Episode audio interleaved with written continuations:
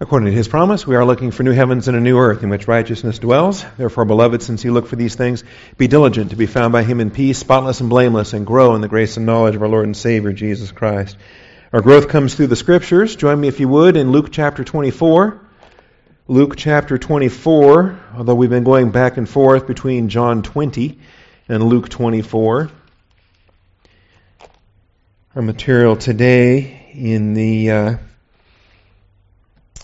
uh, point six of our outline will take us to Luke 24.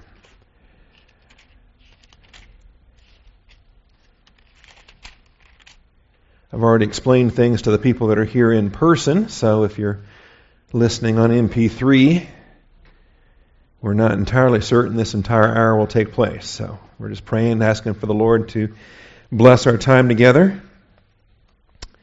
Just took a couple of Excedrin. We're hoping that this migraine does not come, the one that appears to be on the way. If it comes, then I'll have to stop and go sit in a dark room somewhere. But um, anyway, if the Lord provides, then we'll have a class. How about that? If we don't have a class, then we won't. And then I expect an MP3 file won't even get posted on the website. So I'm not really talking to anybody at the moment. Weird how that works, doesn't it? All right, Luke 24. He shows up in their midst in verse 36. While they were telling these things, he himself stood in their midst and said to them, Peace be to you. But they were startled and frightened and thought that they were seeing a spirit. Two descriptions in verse 37 uh, startled and frightened. Then two more descriptions that come in verse 38. And he said to them, Why are you troubled, and why do doubts arise in your heart? And so you have the two descriptions in 37, the two descriptions in 38. I think you put all four of those together and you have a pretty good uh, idea of the problem here that these disciples were going through, despite what they'd been told, despite all the testimonies that Jesus has risen. They will not allow themselves to believe it. They will not allow themselves to believe it. So startled is one thing. I don't blame anybody for being startled. Anybody can be startled. We're, we're uh, we're not, we don't have foreknowledge. We don't know what's coming. And if something comes that we're not anticipating, then we're all going to be startled. That's human. Frightened. All right? You go from startled to frightened. Now you start to have issues. But then troubled and doubts arising in your hearts, now it's just gone too far. You, you should have put a stop to it long before now. Okay? I understand being startled, okay, frightened, but put some thought into it. Put some prayer into it. Evaluate what you're seeing. Evaluate what you've been told. Evaluate what the promises are. Why do doubts arise in your heart? That takes time. That's a process. Uh, that's uh, those doubts uh, uh fermented a bit until they finally percolated and came up, and you embraced the, the doubts. That's wrong. You got to stop it before it reaches that point. And so this is really it's a big part of what we're talking about today as we move down to verse 41 while they still could not believe it, while they still would not believe it. Okay? Difference between could and would. We talk about, you know, canny, couldy, woody, right? Could or would. It's not an inability. It's not that they cannot. It's that they do not. They do not believe it. So while they still did not believe it because of their joy and amazement, he said to them, Have you anything here to eat? And they gave him a piece of broiled fish. And continues to demonstrate his existence there in their midst. All right, so this is where we're going to pick up our study. Before we do, let's take a moment for silent prayer. Let's take two moments. We'll pray extra hard and ask the Father to bless our time together today. Shall we pray?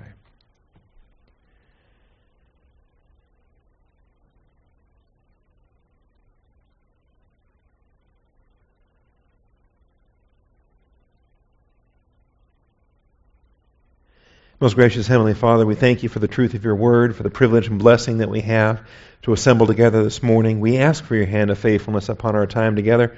Also, Father, uh, for traveling mercies, just got a call. Uh, one of our pastors that's flying in is about to uh, depart uh, from Florida.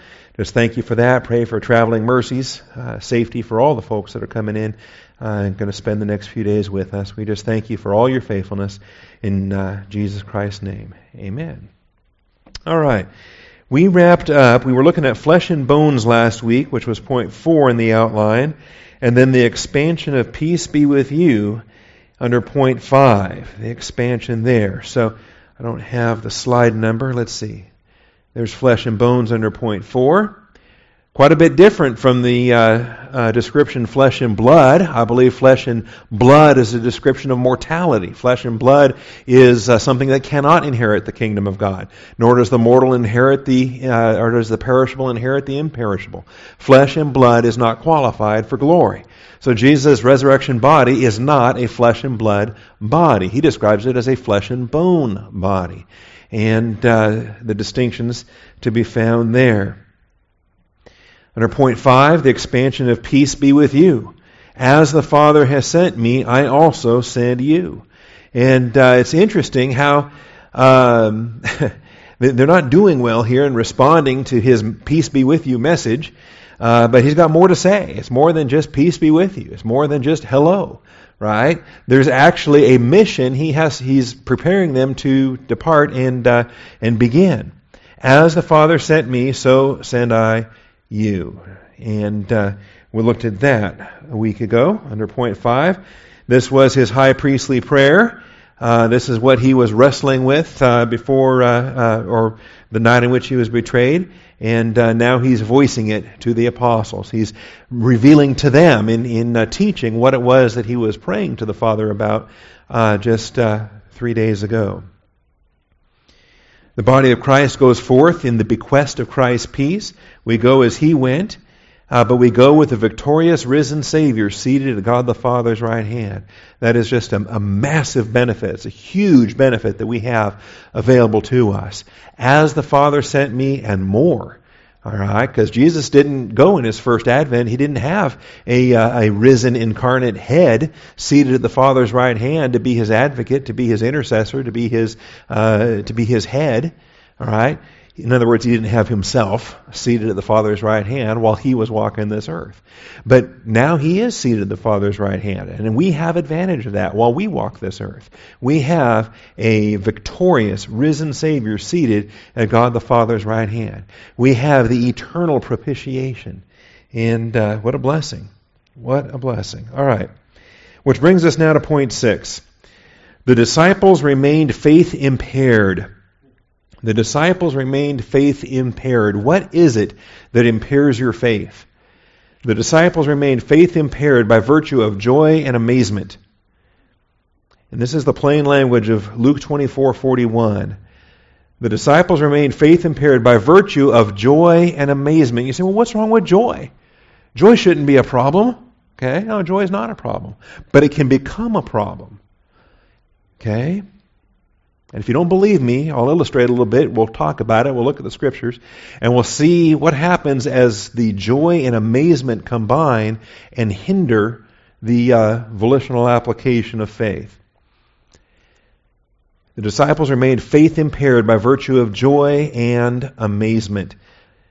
Not believing is a choice. Not believing is a choice. And we're going to spell this out for you here in the subpoints. We've got a, uh, an A, B, C, and D that we have to look at here in the subpoints. Now, as we look at it, not only do we have it in verse 41, but it's going to continue with respect to um, the lack of faith on the part of uh, uh, Thomas, doubting Thomas, we call him. How about disbelieving Thomas? How about uh, volitionally choosing not to believe Thomas? Okay? Because it's not an issue of inability. It's not an issue of, well, he's just weak. He's making this choice. And, and that, I think, is, is also uh, uh, indisputable as far as that goes. All right. Um, vocabulary, and then we'll start looking at some of these other passages. What we have here is the verb apisteo. Apisteo. You have the alpha privative that negates what follows with the verb pisteo. Uh, A-P-I-S-T-E-O. It's number five, uh, I'm sorry, yes, number 569 in the Strong's Concordance. Lost visual focus there for a moment. Used seven times in the Greek New Testament. A pisteo. You've got the alpha in front of the, in front of the verb. Okay, just like in English, when you put un in front of it, you just negated what follows. It's either clear or unclear, friendly or unfriendly, right? Un in English negates whatever follows. So same thing with in, in Greek, the alpha. Uh, the alpha in front, very commonly, it's called the alpha privative. It negates what follows. And the verb pisteo, the verb pistuo, the noun pistos, the noun pistis, these are uh, terms for faith, for believing. Very common terms that relate to what we do when we exercise faith. You and I are expected to pistuo. You and I are expected to pisteo, okay? We walk by faith, not by sight. It's commanded of us. Uh, Jesus says, do not be unbelieving, but believe. That's our imperative as, as believers. Now, this apisteo is the opposite of that. It is the act of disbelieving. The act of disbelieving. And I hope to relate the way, and, and I think it'll become clear as we look at these seven uses, as we look at the other terms that are employed, because we've got uh, we've got a noun uh, following these verbs, we've got um, a compound, we've got an adjective. There's a lot of uh, expressions here that we're going to look at. Um, and each each one we see, uh, hopefully, we're going to uh, come to the conclusion, and you'll agree with my conclusion, that this is a volitional choice. These are people who are choosing to disbelieve, choosing to reject what it is that the Lord would otherwise persuade them of. Okay, and this is uh, this makes it very active. This is not just a, a passive thing. This is not just a, a, a failure to believe. Okay, um, a failure to, uh, it's active, not passive, is what I'm trying to get across. Okay? I, I think too often we, we just dismiss it as a passive thing, saying, well, they haven't believed yet, or they will believe. No, you've rejected. In the case of an unbeliever that rejects the gospel message, it is an active disbelief. And God holds them accountable. Okay? It's not just, well, they're too young, or well, they need to hear it some more, or well, they're still thinking about it. Okay? No. The gospel has been presented, and the persuasion has been applied to the soul, the convicting of the Holy Spirit, the persuasion has been at work. And those unbelievers have disbelieved. They have made the volitional choice to reject that which um, the Spirit was convicting them of, that which they were being persuaded of.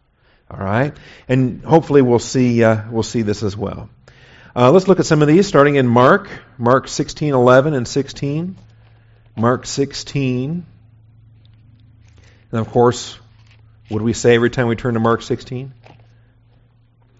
We say we're looking at some questionable verses at this point because of the the uh, text issues related to the ending of the Gospel of Mark. Uh, but nevertheless, um, even if they're not uh, original to Mark's uh, autographs to the original gospel, if they were added by a later scribe, they still serve to illustrate how this verb gets used. They still serve as valid examples for the verb uh, in the early centuries of the church, if not, uh, if not Mark himself. And so uh, here's the appearance of Christ. After he had risen early on the first day of the week, he first appeared to Mary Magdalene, from whom he cast out seven demons. She went and reported to those who had been with him while they were mourning and weeping. And when they heard that he was alive and had been seen by her, notice now, they refused to believe it. They refused to believe it. That's our verb. Okay? And so even if this is not original to Mark and doesn't belong in the canon of Scripture, it still is a translation of the verb apisteo. And it still is a valid understanding of what it means apisteo, refuse to believe it. And so it's an illustration of what we have in Luke 24. It is a volitional choice. They did not believe. Did not believe. All right, after that, he appeared in a different form to two of them while they were walking along on their way to the country. And they went away and reported to the others, but they did not believe them either. There it is in verse 13. Down to verse 16.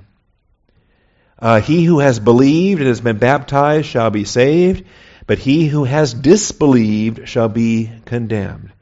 Again, there's manuscript questions and there's problematic aspects of believe and be baptized that we can preach on, maybe on a different day when I'm feeling better. Uh, but nevertheless, here's a good use Here's a good use of both believe and disbelieve in the same verse. Right? The very same verse.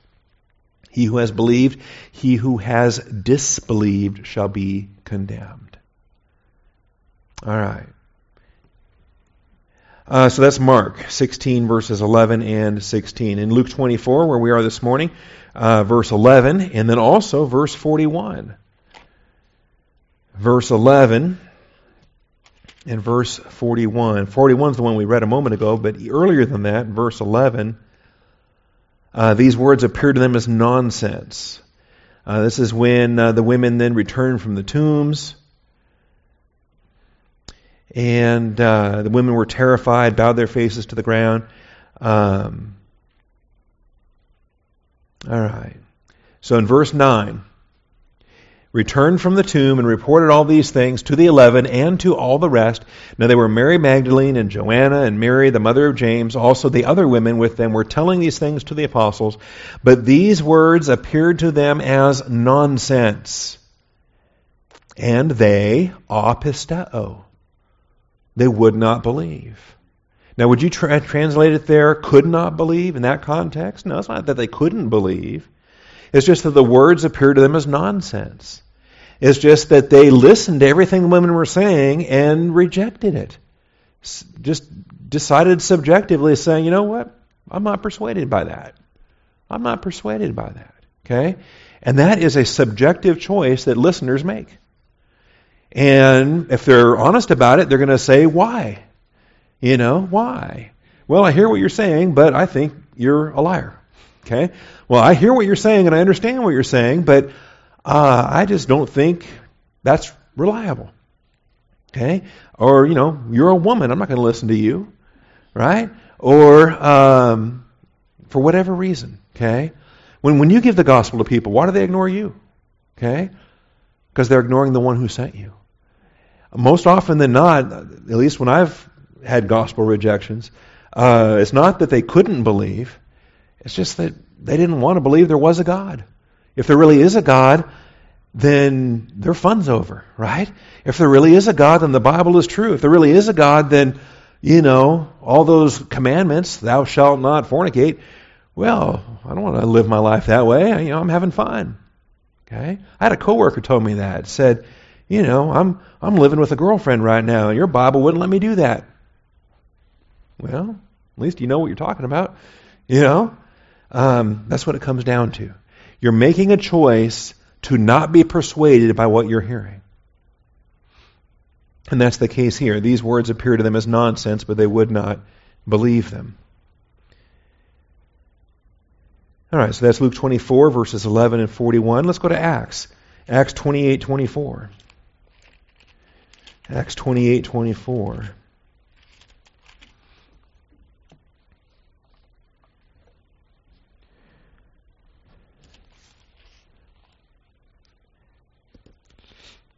And it's interesting. Um,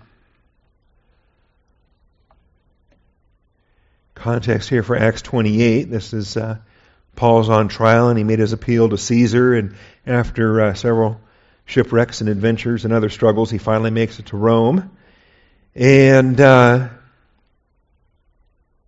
let's see. And then he gets there and they say, Well, we don't know why you're here. you know?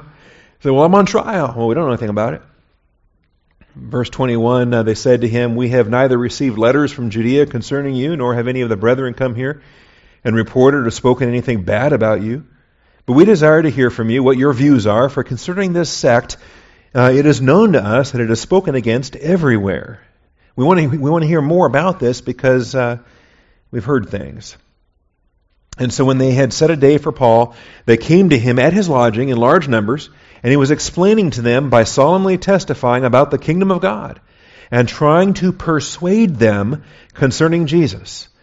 All right. Now, in the past, we've taught the uh, the related verb besides pisteuo to believe. Uh, we, the, the, the verb peitho to persuade. All right, uh, and to or in the passive to be persuaded or to be obedient.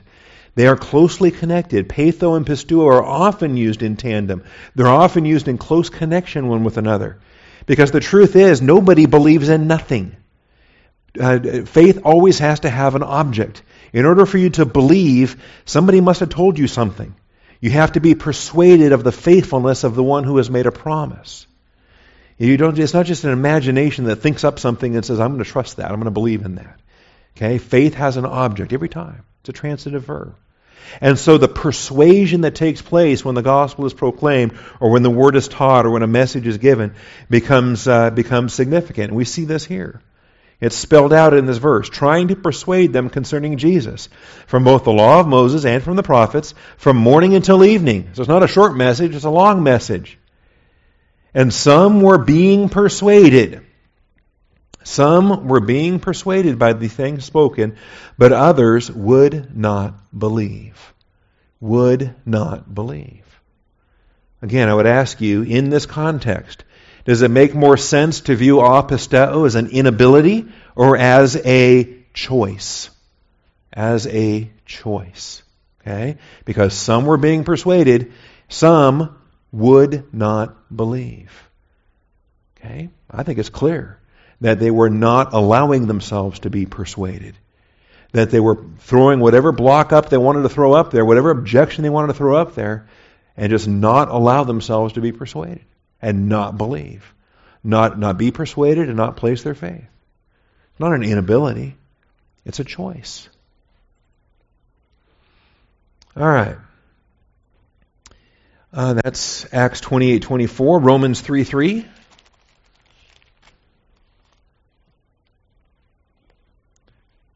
Romans 3 3. Starts off, what advantage has the Jew? That's how the chapter begins. We saw the uh, Gentile depravity in uh, chapter 1, the Jewish depravity in chapter 2. One of them's uh, immoral, the other one's moral. They're both depravity. What advantage has the Jew, or what is the benefit of circumcision? Great in every respect. First of all, they were entrusted with the oracles of God. There's an advantage.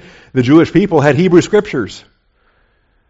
What then? If some did not believe, their unbelief will not nullify the faithfulness of God, will it? See, here's the rhetorical question. If some did not believe, is God less faithful? Is God less faithful? Okay? You understand that did not believe has to be a choice in order for this rhetorical question to be, even be a question. If it's an inability thing, if it's a could not believe, then, then it, it doesn't even throw the faithfulness of God into question. It's the faithfulness of God's then irrelevant if they couldn't believe. It's, but if they did not believe, then the faithfulness of God is a relevant question. All right. If some did not believe, then their unbelief will not nullify the faithfulness of God. Well, it may never be. Rather, let God be found true, though every man be found a liar, just as it is written. See, God is still faithful. God is still faithful. If you, if you reject a promise, it doesn't mean that the promiser some, is somehow a liar. Okay? It just means that you chose not to accept the promise. The choice you made. 2 Timothy 2.13. 2 Timothy 2. And I think we also have uh, let's see. I think we also have the um, one of the noun forms here as well. Yes, apistia that we're going to give you under point B. Apistia is the noun form that has 11 uses. You have the verb and the noun right here in Romans 3 3. Their unbelief, their apistia, what then? If some aposteod, their apistia will not nullify the faithfulness of God, will it? So we've got the first term and the second term both right there in Romans 3 3. See, I thought so. Okay, well, we'll get to that here shortly. Let's uh, wrap up the last two of these. 1 Timothy 2.13. 1 Timothy 2.13.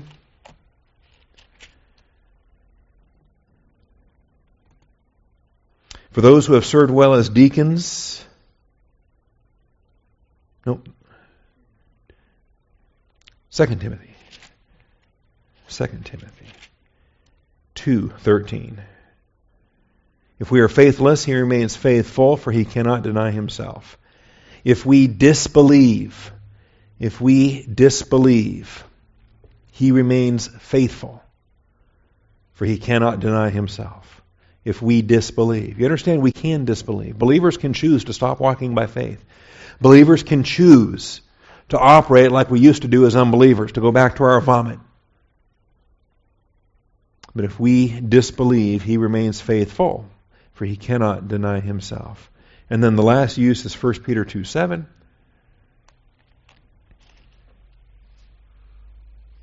This precious value then is for you who believe. But for those who disbelieve, the stone which the builders rejected, this became the very cornerstone. See, it's either believe or disbelieve. It's either accept or reject. There's not, it's not a, a, passive thing. A failure to believe is a passive thing. No, it is an active thing. You have disbelieved. You have rejected the persuasion. You have dismissed the opportunity to trust in a promise or to trust in a truth or to trust in a, in a, in a reality. And you have rejected that as an object of your confidence. That's what disbelieving is. All right, so closely related then to the verb apisteo is the noun apistia, which has 11 additional uses beyond the seven uses that we saw for the verb. Apistia is number 570. It has a Strong's number, just one number later. What, what James Strong's did when he gave all these numbers out is that he listed every word that's in the Bible and then he alphabetized them. So, um, just alphabetically, apisteo comes right before apistia. And uh, that's why we go from Strong's number 569 to Strong's number 570. All right, apistia. And some of these we've already seen, like the Romans 3 3 reference. Um, most of these, though, we have not yet seen. We've not been to 1 Timothy 1 yet, or Hebrews 3, or. Yeah, okay, so these will all be new to us. Matthew 13 58. It's a noun form of unbelief. Unbelief. Matthew 13:58.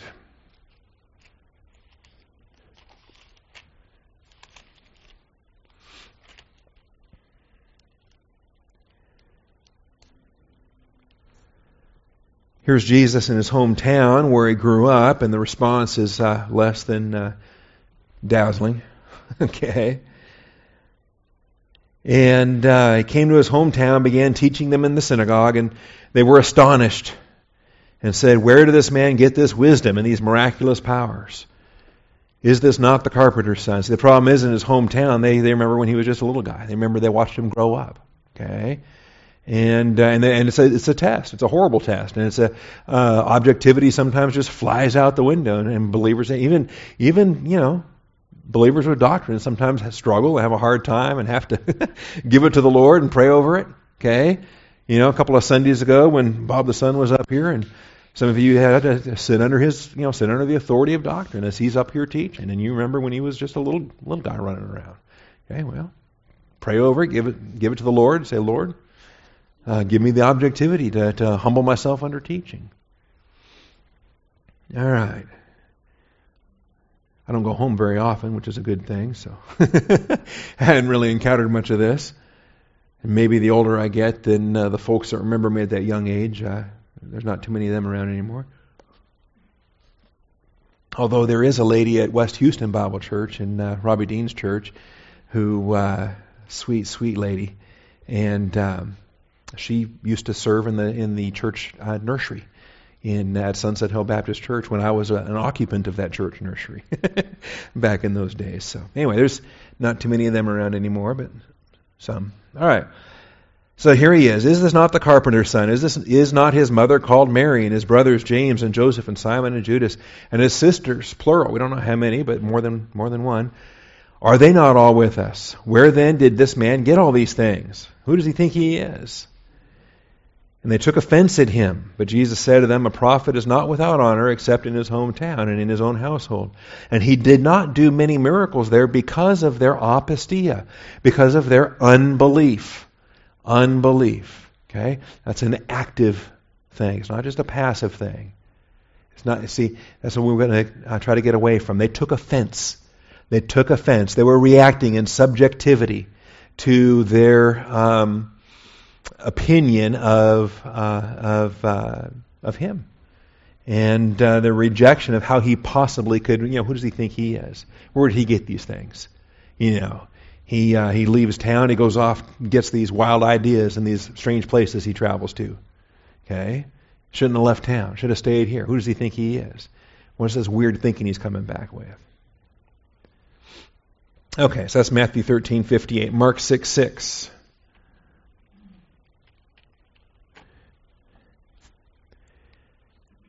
Parallel text to what we just saw is it's not the carpenter, the son of Mary. I like the fact that in Matthew he's called the carpenter's son, but in Mark he's called the carpenter. I expect that he carried on the business, the family business, after Joseph died. That he himself he became known as the carpenter. The son of Mary, brother of James and Joseph and Judas and Simon. Are not his sisters here with us? And they took offense at him. Again, he could do no miracle there except that he laid hands on a few sick people and healed them. And he wondered at their unbelief. He wondered at their unbelief. Now that's what we're going to have to talk about as we work our way through the rest of this Luke 24 passage. It says that they disbelieved because of their joy and their amazement. Their joy and their amazement. And that's the tandem that we're going to have to consider. This is where joy goes bad. You say, how could joy go bad? Joy is a fruit of the Spirit. You know, can you ever can you have too much joy? Okay, well, it's not excessive joy that makes it joy go bad. It's the fact that joy was was twisted into a wonderment, into an amazement, into a spectacle. And that's what we're going to talk about when, when joy goes bad. When a lack of faith causes a believer to then um, to then be amazed. Okay? I think we're amazed too often. Prayer gets answered and you're amazed. Well, you shouldn't be. Were you not expecting the prayer to be answered? Why are you amazed? Why, you know, why does that impress you? It shouldn't. Why are you amazed? Quit being amazed by what God calls normal, like His faithfulness. Okay? All right. That's when joy goes bad. That's when amaze goes bad. When you're amazed and you shouldn't be. Mark 9:24. Mark 9:24.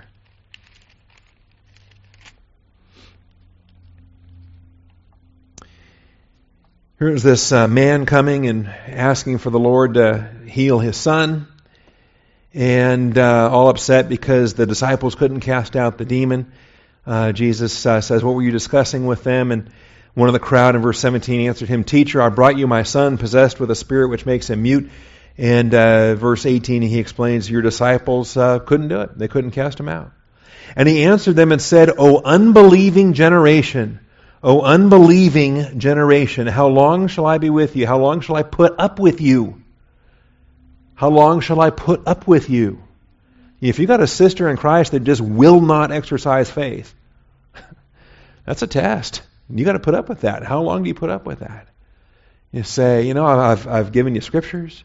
I've given you encouragement. I've given you promises. I've given, I've prayed with you. I've, I've, I've come alongside with spiritual blessings, but you won't apply faith. So nothing I give you is going to work until you apply faith.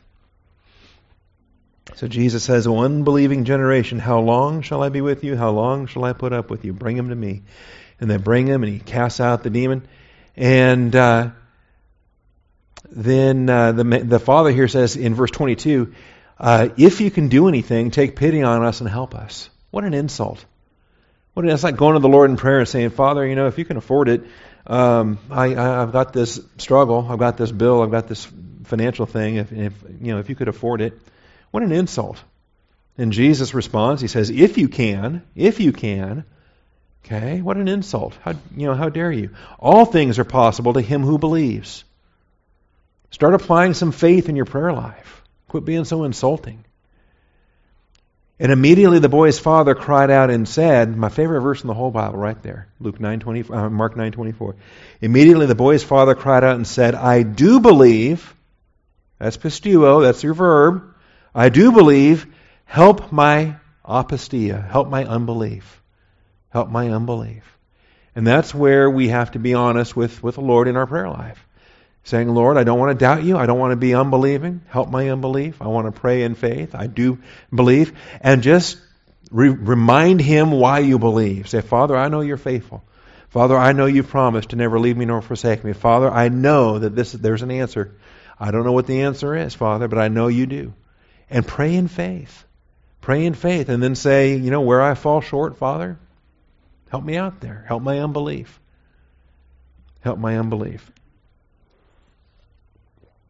Okay. Mark 6 6, Mark 9 24, Mark 16 14.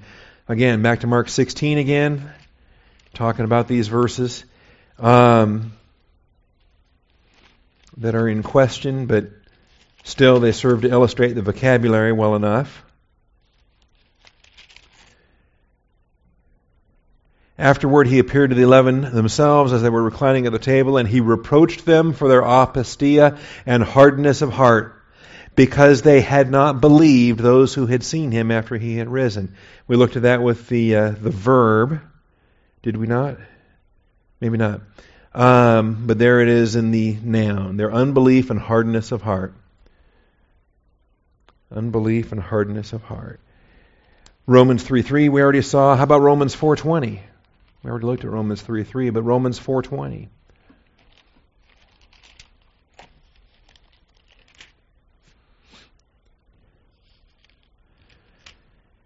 And here's Abraham. Abraham's the example. He's the example of faith. We're his children by faith. It says uh, in verse 19, without becoming weak in faith. See, faith has degrees, faith has uh, levels, scores, uh, strength levels, okay? You know, uh, except we just don't have a thermometer you can stick in and find out where your, where your faith level is, okay? Uh, we don't have a, a, a, dipstick or, you know, some kind of a device whereby we can see, um, you know, how high, you know, how much oil you have. Are you high? Are you low? How much faith do you have? Is your faith strong? Is your faith weak? Without becoming weak in faith, he contemplated his own body now as good as dead. As good as dead. He was sexually dead. God had promised him a baby since he was about 100 years old in the deadness of Sarah's womb. So he was sexually dead. She was sexually dead. She's past her time. He's past his time. You know, I know why Sarah laughed. You know, she said, Shall I have pleasure from my Lord? You know, who knows how long it's been for the two of them, but um, God promised a baby. Yet, with respect to the promises of God, he did not waver in unbelief, but grew strong in faith, giving glory to God. There's a lot to learn in these verses, all right? Not only in terms of unbelief, but weakness of faith and wavering in faith wavering in unbelief, but grew strong in the faith, giving glory to God. If you're on the verge of wavering, if you're on the verge of weakness or on the verge of unbelief, this is your opportunity now to reinforce that. Review the faithfulness of God. Just stop right there and say, wait a minute, God's not a liar. God's faithful. Consider him who promised is faithful. Being fully assured that what God has promised, he was also able to perform. That, fi- that fixes all your faith issues right there. Just stop and say, well, wait a minute. God's the one that promised it. He's going to have to make good on this. Okay?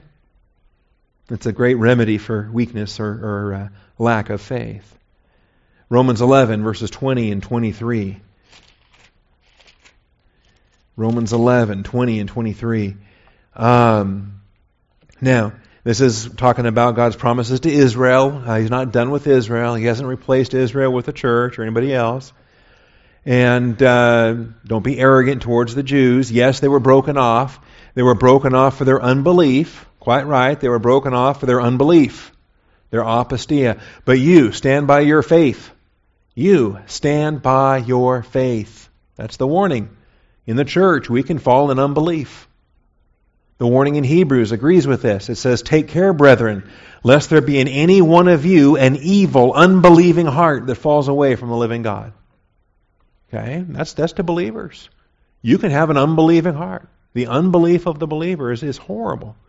Hebrews 3, verses 12 and 19. I'm getting ahead of myself. okay? But there it is in, in Romans 11, 20, also 23, where it says, They also, if they do not continue in their unbelief, will be grafted in, for God is able to graft them in again.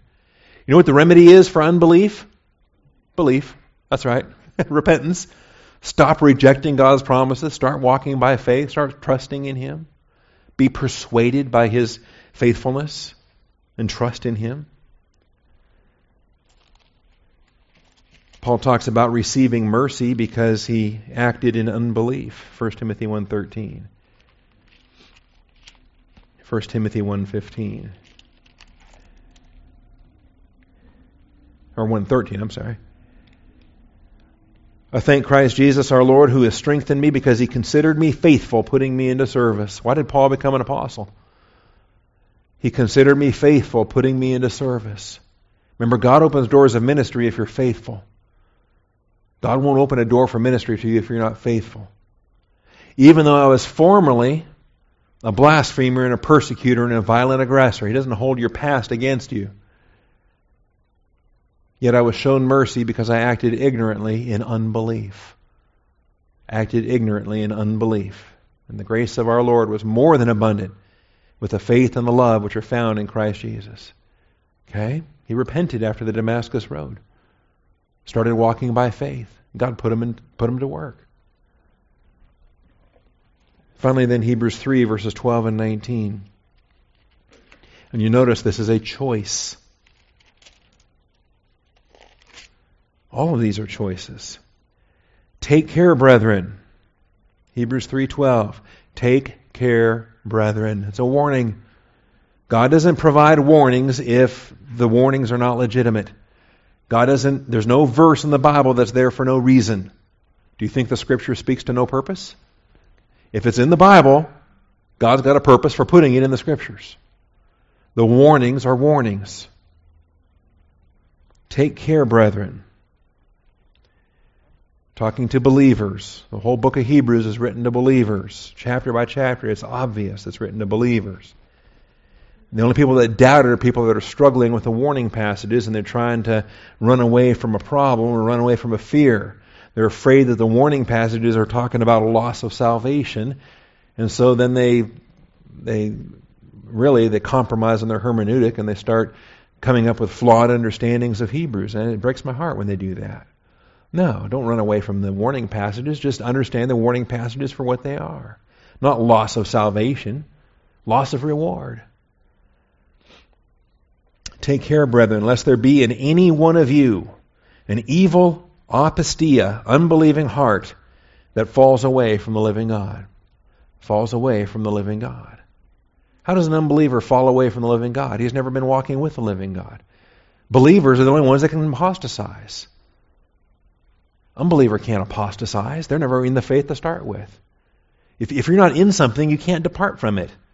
Right? I've never been to China. I can't depart from China until I go to China someday. If you've never been somewhere, how do you depart from it? How do you fall from the faith unless you're in the faith? So uh, take care, brethren, in any one of you. And don't, say, well, that would never happen to me. Okay? Well, obviously, you're not talking about pastors because we're, you know, we're exempt, we're immune, we're, we're uh, automatically protected, and we'll never fall away from faith. No, any one of you. And you who thinks this isn't talking to you, this is talking exactly to you, especially to you. Let him who thinks he stands take heed lest he fall. If you think you're invulnerable, reread that again and understand it says any one of you. Then it says, but encourage one another day after day as long as it is called, still called today, so that none of you will be hardened by the deceitfulness of sin. These are just absolute statements that include every believer in the church age. Down to verse 19, we see that they were not able to enter because of unbelief. The example of the wilderness generation, that uh, God was angry with them in the wilderness. They died in the wilderness. None of them entered the, the promised land because of unbelief. That's the illustration. And uh, we're warned about following that example because of unbelief. When believers just give up on doctrine, they just say, well, prayer doesn't work. The Bible's not enough. You know, Bible class is well and good, but I need more than Bible class. You know, yeah, the church is great and everything, but boy, I, I want to I want a small group study on top of that, or I want a women's group on top of that, or I want counseling on top of that, or you know, I need I need doctrine plus. Okay? Because the Bible's just not quite enough. Wait a minute. What has he not provided? What has he not provided? So we've got the verb apisteo, we've got the noun apistia. We've got another noun, it's a compound noun, closely related, called oligopistia. Pistia. This is little faith, O ye of little faith. And it only shows up once. It shows up in Matthew 17, 20. It's a compound of oligos, meaning little or small, If you're ruled by an oligarchy, you're ruled by a small group of, of uh, power brokers. It's called an oligarchy. Oliga means little or small. Pistia, little faith. You know, ye of little faith. Oliga pistia. And he rebukes them for that in Matthew 17, 20. How small is your faith? And if it is small, ask yourself, why? Why is it small? Should it not be larger by now? Should I not be built up in the faith and strengthened in the inner man? Is the Word of God not designed to build me up in my faith? Yes, that's exactly what it's designed to do. It's supposed to be built up in the faith and strengthened in the inner man. Strengthened in the inner man. You know, be like a guy that goes to the, the gym and hits the weight room uh, for, you know, seven days a week for, uh, for, for 20 weeks. Don't you think you'd be noticing a difference? you know? Uh, how often do you go to the gym? Really? How many days a week? How many weeks? You've been, you've been hitting those weights? Well, how hard you been hitting them? I can't tell. What have you been doing in that weight room? Right? You haven't been on the treadmill, or what have you been doing? You know, and, and there's there's believers. I wonder, you know, how long you been under teaching? What have you been doing all that time? You know, you just you just kind of you, you show up and you wear the outfit and look cool. What are you doing? Are you working while you're in that room? Are you exercising the faith that's being provided for you? Because the Word of God is designed to transform you. Oh, ye of little faith. And this is the rebuke. Again, I haven't flipped my pages from out of Hebrews yet, but uh, you know, he says, "By now you should be teachers, and yet you you haven't grown. You haven't grown. What's the problem? You know, by now, it's been long enough. All right. So we have the compound oligopistia, and then the fourth and final one uh, is the adjective apistos. Apistos. 23 uses of apistos. Pistos means faithful. Apistos means unfaithful or faithless. Pistos and apistos are your antonyms.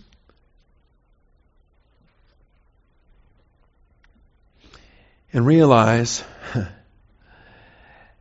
um, and you don't have to be a Greek scholar, you, you just understand the, the concept. You know, you understand the concept uh, of, of somebody who's faithful or somebody who's faithless. Understand, you know, if a if a husband's faithful in his marriage or if a husband's faithless in his marriage, um, is that because he couldn't help it? Is that because he was not able to believe? He was not able to be faithful? Or he made choices that were faithless choices? Okay, that's what it comes down to. Are you going to make choices to be faithful or choices to be faithless? It's, it's a consequence of the choices you're making. So the adjective apistos, number 571, has 23 New Testament uses. And we have 11 minutes remaining, so we can probably work our way through these as well.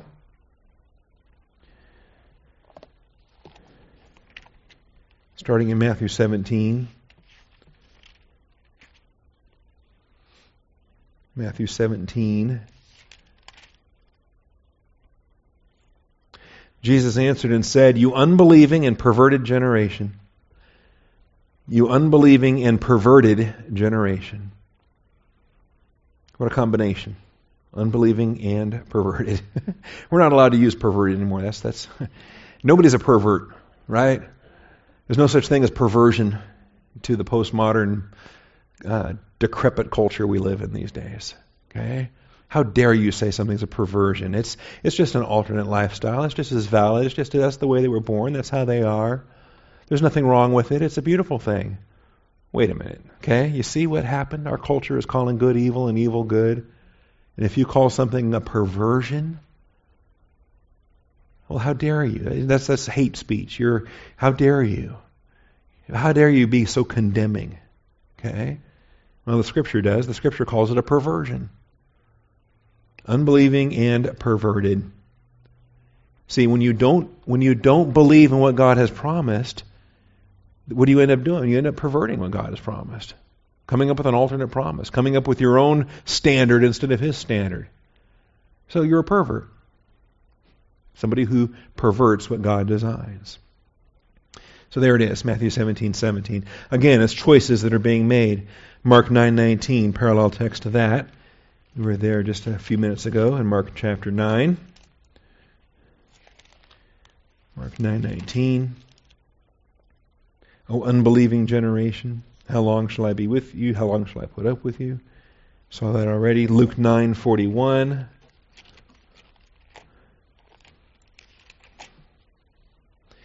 You unbelieving and perverted generation, how long shall I be with you and put up with you? Bring your son here. Luke 12:46.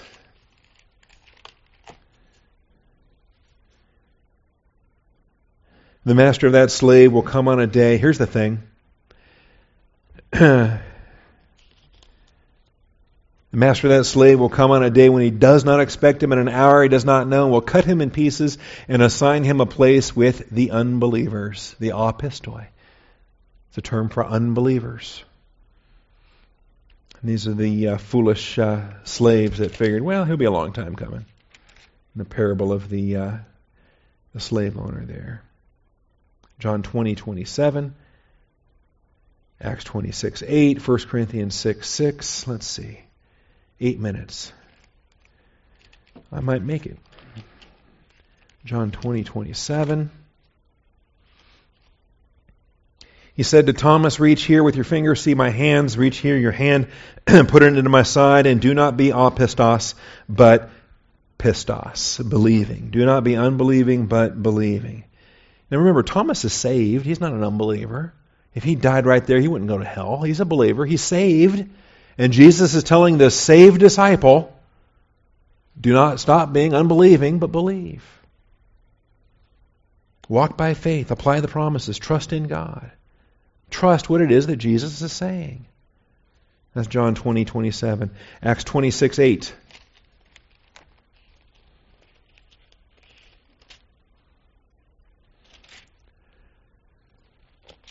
One of Paul's defenses, he's standing before Agrippa. He says, I'm standing trial for the hope of the promise made by God to our fathers the promise to which our twelve tribes hope to attain as they earnestly serve God night and day. And for this hope, O king, I am being accused by the Jews. Why is it considered incredible among you people if God does raise the dead? Why is it considered incredible? Why is it considered hard to believe, impossible to believe? If God raises the dead, I mean, who do you think God is? okay, He's God. He's God. Of course He can raise the dead. Why is it considered incredible among you people if God does raise the dead? There's a rhetorical question for you. God promised it. Why are you not accepting what He promised? 1 Corinthians 6 6.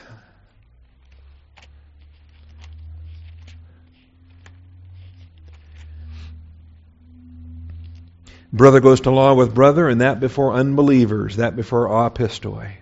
That's why you're a loser if you're going to court to try to solve your issues that should be solved within a local church. We take care of us. We take care of us. We don't go to an earthly court to handle our issues. There's no jurisdiction here anyway. That before unbelievers. Uh, chapter 7 in the marriage and divorce development chapter 7 of 1 Corinthians, verse 12, verse 13, twice in verse 14, once in verse 15. So you've got apistos that's used five times in those four verses in a very concentrated fashion there in 1 Corinthians. And this is where I think the wrong applications get made. If the unbeliever departs, let him depart.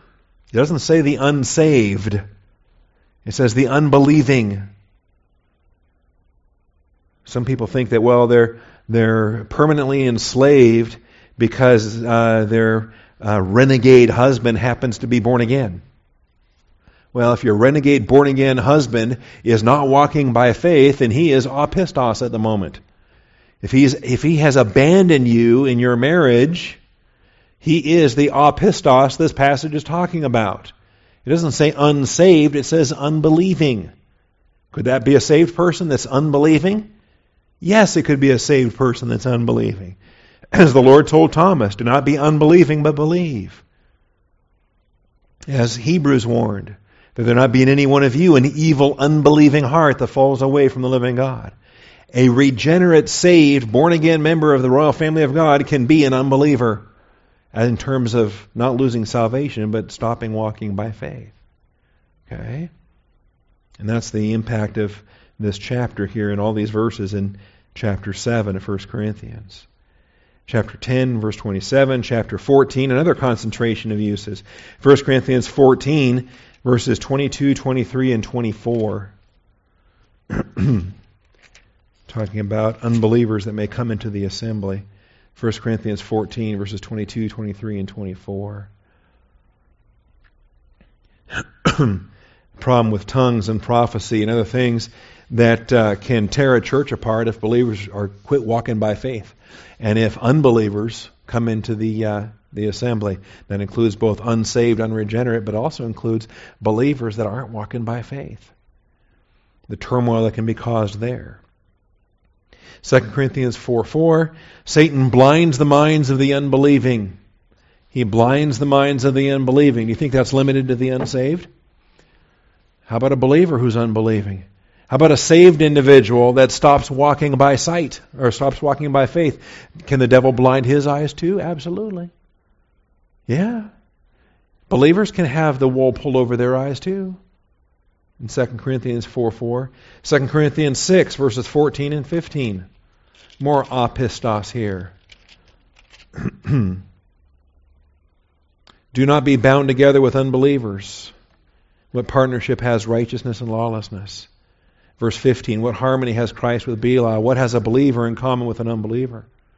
A believer walking by faith and a believer walking by sight, what do they have in common? Mm-hmm. They're not going to find fellowship. They're not going to find an accord. They're not going to find harmony and like mindedness. In fact, the carnal believer will, will find a resonance with the unbeliever. How's that for sad? Okay? A carnal believer finds that his thinking uh, coincides and meshes very well with the unbeliever. If that happens, you got a problem you've got a problem. If you, if you have the same attitude, the same approach, the same thinking, there shouldn't be any harmony there. Why, why is there harmony there? 1 Timothy 5 8. If any man does not provide for his own, especially for his own household, he has denied the faith and he is worse than an unbeliever. He is worse than an unbeliever. Titus 1.15 and Revelation 21.8. all these uses of apistos. Okay? So, what have we learned today? We've learned a couple of things. We've learned that believing and not believing are choices we make. They're the choices we make based upon what we are persuaded by and what we don't allow ourselves to be persuaded by. When we choose to um, dismiss the persuasion, it's a choice we're making. We're choosing to, to reject a persuasion. We're choosing to count the persuasion as worthless. We're choosing to not be persuaded. And we're choosing to not believe. They're choices that we're making. We've learned that first and foremost, that believing and unbelieving are choices we make. There is there are none of those passages we've seen that have an ability or an inability in view. There is nobody that can't believe who wants to. Okay? It's interesting. We've also noticed the second thing is that born again believers can stop believing. We can stop walking by faith. Born again members of the royal family of God can be called apistos and stop walking by faith.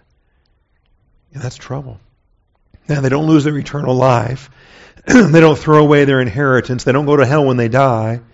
They stop believing. Yes, they stop believing, but they don't lose their salvation. Okay? Are we clear on that? Okay.